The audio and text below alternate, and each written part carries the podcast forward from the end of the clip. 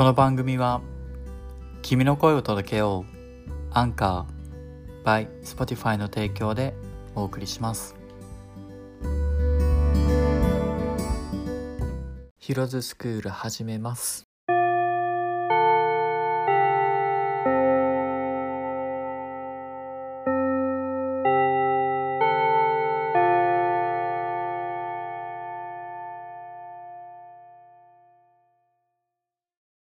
スクールは小学校で習う国語、算数、理科、社会のような科目をヒロが独自の視点で切り出し英語学習につなげていこうというコーナーです。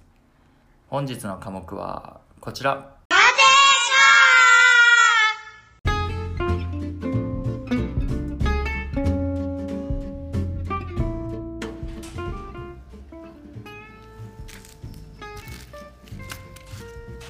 はいでは今日はジャパニーズクッキングチャンネルということで日本食を作っていきたいと思います。今日は土曜日。長い1週間が終わり。実は午前中今12時15分ぐらいなんですけど午前中は仕事をしてました。ここ3週間ぐらいはちょっと忙しくてこの時期は毎年土曜も仕事をするらしくて来週はないんですけど今日土曜日仕事をして今から料理を作りたいと思います。それをポッドキャストで配信します。まあ私の腕の見せ所まあ映像がないので失敗してもうまくやり過ごせるんですけどまあこれを失敗することはないですね、まあ、作り慣れてるものです。何をつ猫が鳴いた、えー、今日買ってきた食材はチキンタイフレット。鶏と書いてチキンですね。チキン。鶏のもも肉とキャベツとあとはもうすでに用意してある片栗粉生姜にんにく醤油塩コショウで作るものといったらもう皆さん大好き唐揚げですね。死ぬ前に食べたい食材食事ランキング第1位俺の中で。で今からじゃあその作っていきたいと思うんですけど今日はオーナーが家にいないのでこんな感じでゆっくり一人で作りながらポッドキャストを撮ることができています。うん So lucky day. ではではまずは鶏肉を切る前にまな板を何個も洗いたくないのでまずは野菜千切りキャベツから作っていきたいと思います。このジャパンレスで働いていた腕の見せ所ですね。さあ綺麗な音ができる。出るでしょう。芯が多い。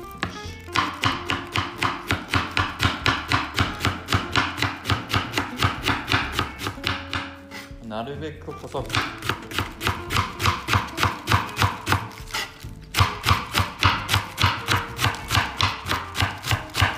っていきたいんですけどいい感じじゃない？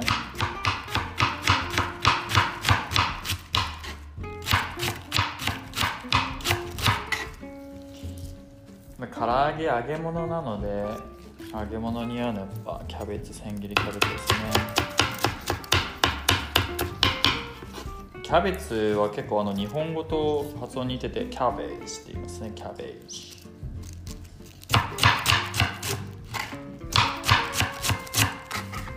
今日買いに行ったグローセリーはウールワース。エブリデイリワースカードポイントを貯めるためにウールワースを使っているんですけどそこで大体3ドル50セント。で半玉のキャベツが買えますちょっとなんかちっちゃめのキャベツですねこれは。うん芯のところも一応無駄にしたくないのでまあ硬いけど。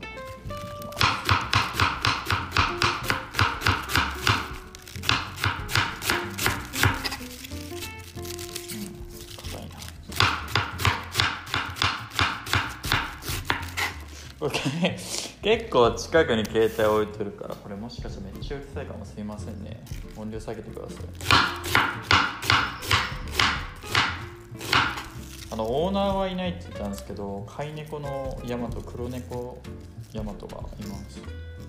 今日は配達してないそうで。す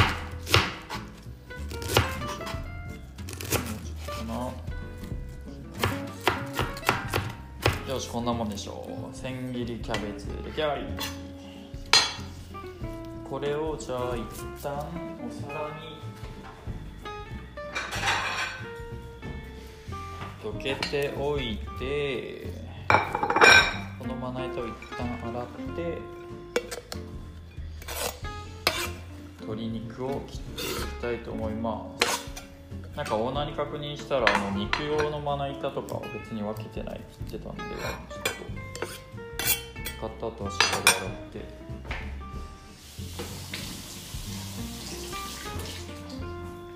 から音聞こえてるかわかんないんですが今ご飯もね同時進行で炊いてるのでっていう音がちょっと裏で聞こえてたらそれはご飯を炊いてる音だと思ってください。ではこのスペシャルフリーレンジチキンっていうやつを開けていきます。これ写真撮りたいな。写真撮りたいな。これ止まるよね。まっちゃうよね。いいか。よし写真はなし。出来上がった写真を貼ります。後ほどねで今日買ったのは、えー、鶏のもも肉 best before。best before。best before が22 November 2021なので11月22日が賞味期限というね。で、えーと、1キロ15ドルのお肉で今日は 621g なので9ドル32セントのお値段になっています。まあねなんかブロックというかもう普通に日本で買うもも肉で切ってないやつを今好きな大きさに切ってるところですね。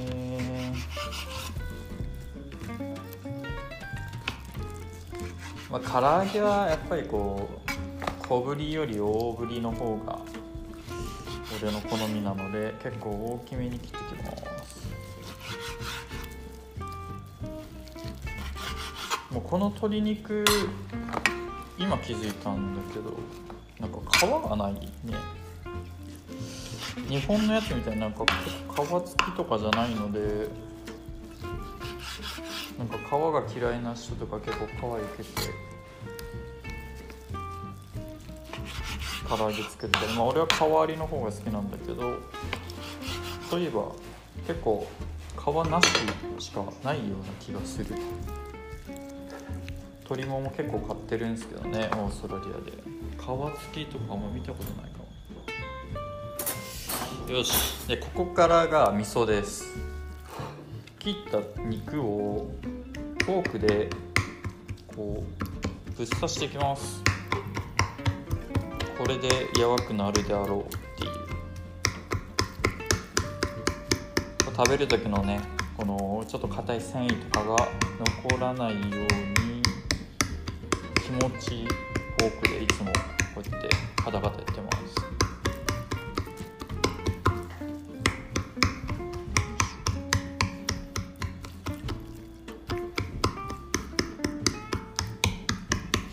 なんかあの玉ねぎとかあ今ちょっとあの英語の話を、ね、猫がめっちゃ詰めといてる。ヤマト。静かに。あの半分に切るとかって何ていうかっていうとカットなんちゃらイントゥなんちゃら。イントゥの後ろにハーフとかワンファードとかって入れると3分の1に切るとかになるんで Please cut the onion into half とかっていうと半分に切ってみたいな意味になります。よいしょ。ちょっと英語も使いながらやれるといいなと思うんですけどお料理番組とか結構見てると英語の勉強になったりしますよね。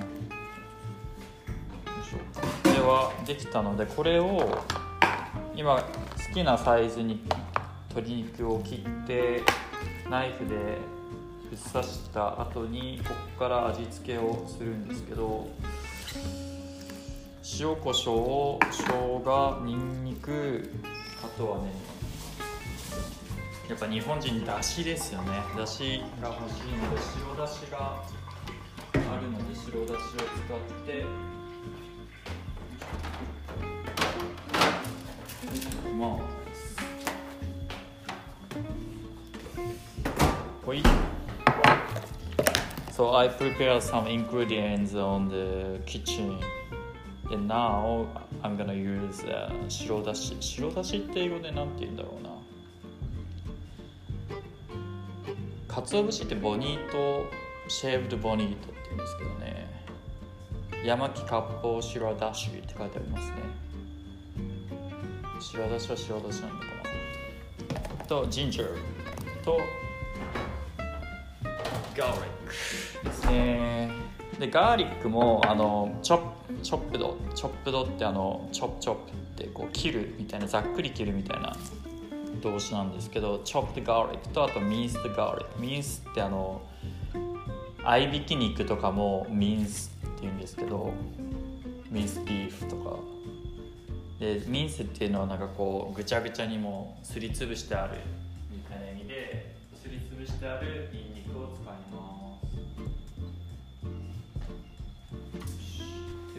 と塩コショウか。でまずはもう切ったまな板の上に広げたお肉に塩コショウをかけていきます。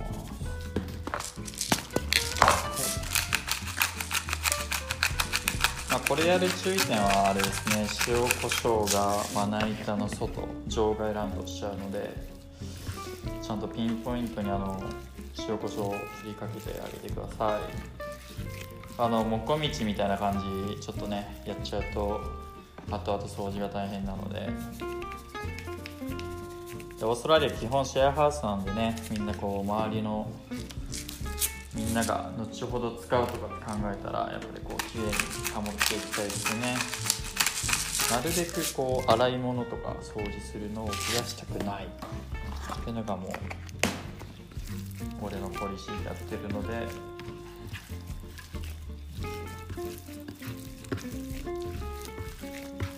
ちなみにあのゴム手袋をしてますね。なのでこうもみもみすぐできます。みんなあのあれ知ってるかな？お笑い芸人の誰だっけ？カウカウか。カウカウの俺カウカウめっちゃ好きなんやけど。カウカウのなんかネタで唐揚げの歌があって。唐揚げおいしく作るんならもみもみもみあげガリあげカツあげってのがあるんですがこの歌知ってるか途中までは多分なんか知られた歌なんやと思うんだけど結構あの多田さんがめっちゃ面白いのでみんな多田さん。あ当たり前体操のやつですね買うかって。当たり前体操がめっちゃ面白いのでぜひ見てほしい。はい、ということで今生姜塩コショウが終わってコンテナに移し替えて塩コショウと今からガーリックとジンジャーを混ぜ合わせていきます。混ぜるって結構なんか簡単な英語で言うとミックスっていうかまあミックスでもいいんですけど。ミックスか。使うのはなんか combine とかっていう英語もあったりしますよね。でも多分ミックスが mix together とかって言えばいいのかな。で塩を加えるとか塩を振るって日本語を言いますけど普通に add を使えばいいですね。ADD add salt でもソルトってこう数えられる動詞動詞じゃねえ名詞じゃないので add a table spoon of salt とかなんかそういったのが多分いると思う。なんか結構ピンチでこう塩コショウ少々とかって少々ピンチソルトとかって言ったりしますよね。指先でつまんだ量みたいな。よいしょやっぱニンニクはたっぷりっすよね。ニンニクたっぷり入れないと。胡椒も大体この全体的に胡椒が降りかかってるよねっていうのが目で目視して分かるぐらいのブラックペッパーの量が大体欲しい。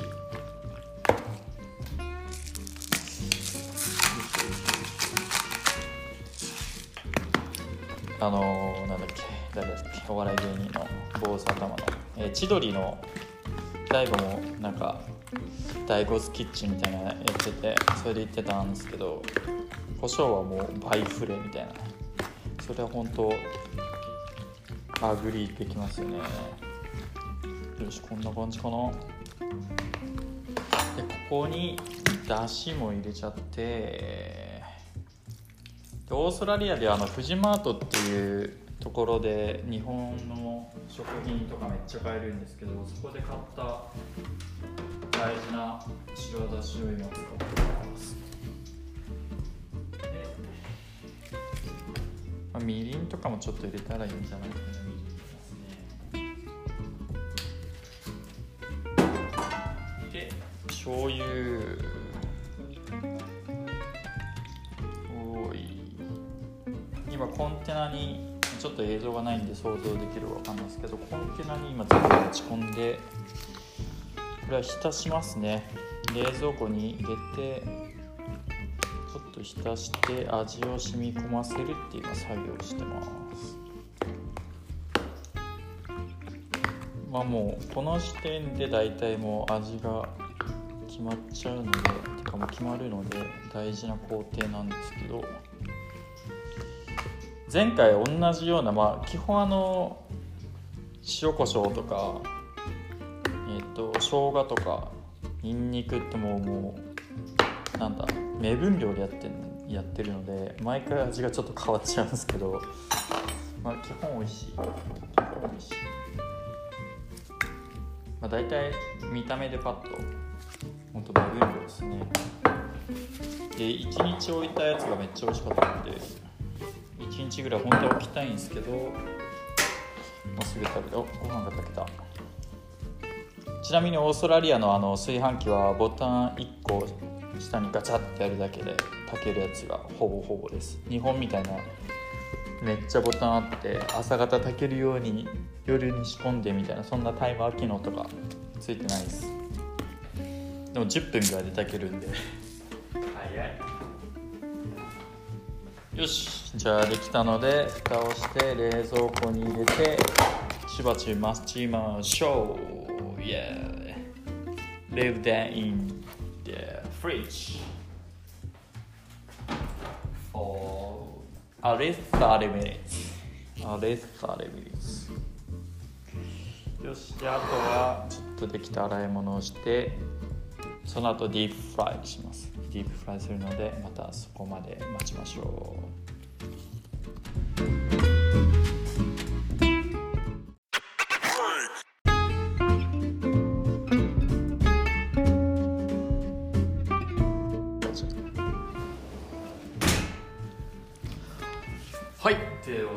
冷蔵庫から30分経った手で事前に用意していた唐揚げがあればいいんですがそんな唐揚げはないので30分以上待ちましたね。1時間半ぐらい待ったのかな。よしそれではここからディープフライしていきます。で英語ではあの焼きそばみたいなやつはステアフライでフライって揚げるじゃないんですよね。なんか炒めるっていうのはステアってこうかき混ぜるっていう意味でステアしたフライステアフライで炒めるものは基本ステアフライです。でチャーハンとかステアフライライスとかいいです。で揚げるためにじゃあ皆さんおーないな。どうしよう。これでいいか。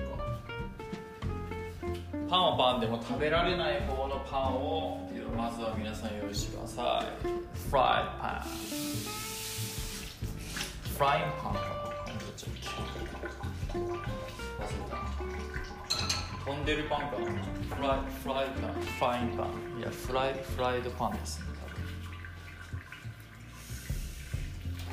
よし。では取り出したやつでここにオリーブオイルストラバージンオイルしかもう今は使ってません。なのでこういう揚げ物でもそれを使います。火をつけて換気扇を回して換気扇うるさいかな。よし。ではフライパンに油をひいて温めてる間に片栗粉をまぶしていきましょう。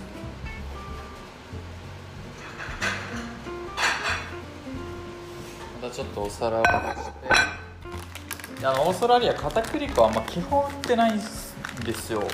あのアジアンマーケットアジアンマートショップに行ったらあるんあるんだけどウーリーとか大きいとこには基本片栗粉なくて代用でコーンスターチトウモロコシの片栗粉みたいな。片栗粉って多分芋じゃがいもだと思うんですけどコーンで使っ作ったやつをやってもいいんだけどやっぱ片栗粉だよね。片栗粉じゃないとカラッと上がんないので片栗粉を買ってください。できれば。フジマートフジマートいいですよいっぱいあるんで。よいしょ。で今住んでる場所にフジマートないのでパースまで行かないとない。ですパースに行った時にフジマートに行って片栗粉買って白だし買ってっていうことをよくやってます。片栗粉をまぶしていいねいい感じで片栗粉まぶしてます。多分まぶすっていうのはスプリンクルですねスプリンクルでフライパンに油をひいて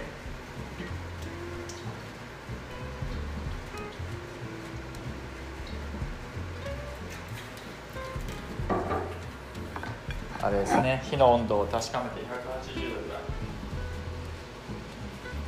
箸とかを入れてちょっとこうなんていうの？気泡が出てきたらいい温度ですね。だから外カリ中ふわ重視にしたいので低すぎる温度で揚げないように気をつけましょう。ではフライしていきます。Let's fry! Go!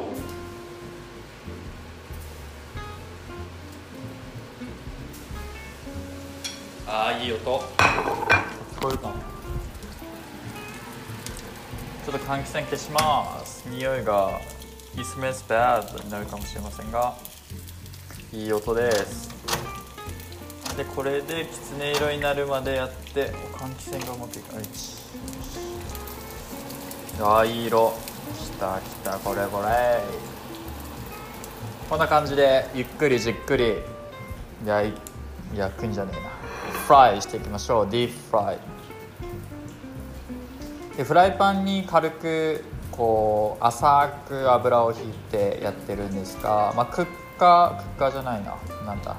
フライヤーが結構あるうちがたまにあります。そういう家ではあのマックとかマクドナルドでポテト揚げるようなフライヤーを持ってる家があったりあとはなんだエアーでやるやつですよね。油使わないでやるやつとかもあったりするので、まあ、それでやってみてもいいと思いますがそんなのはないのでうちには。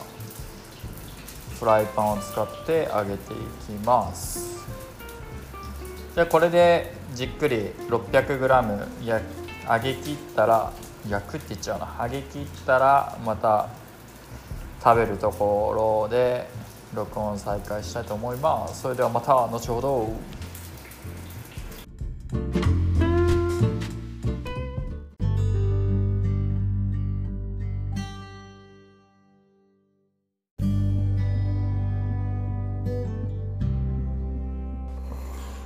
はいということで 600g の唐揚げを全部揚げ切ったので実食。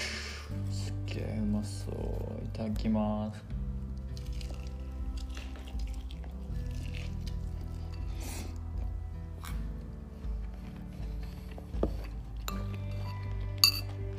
うんこれこれうま。っ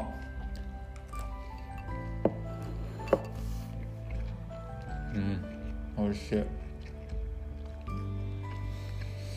600g1 人でビールと一緒にいただきます。じゃあ皆さんお腹すいたら唐揚げぜひ作ってみてください。じゃあまた。Have a good day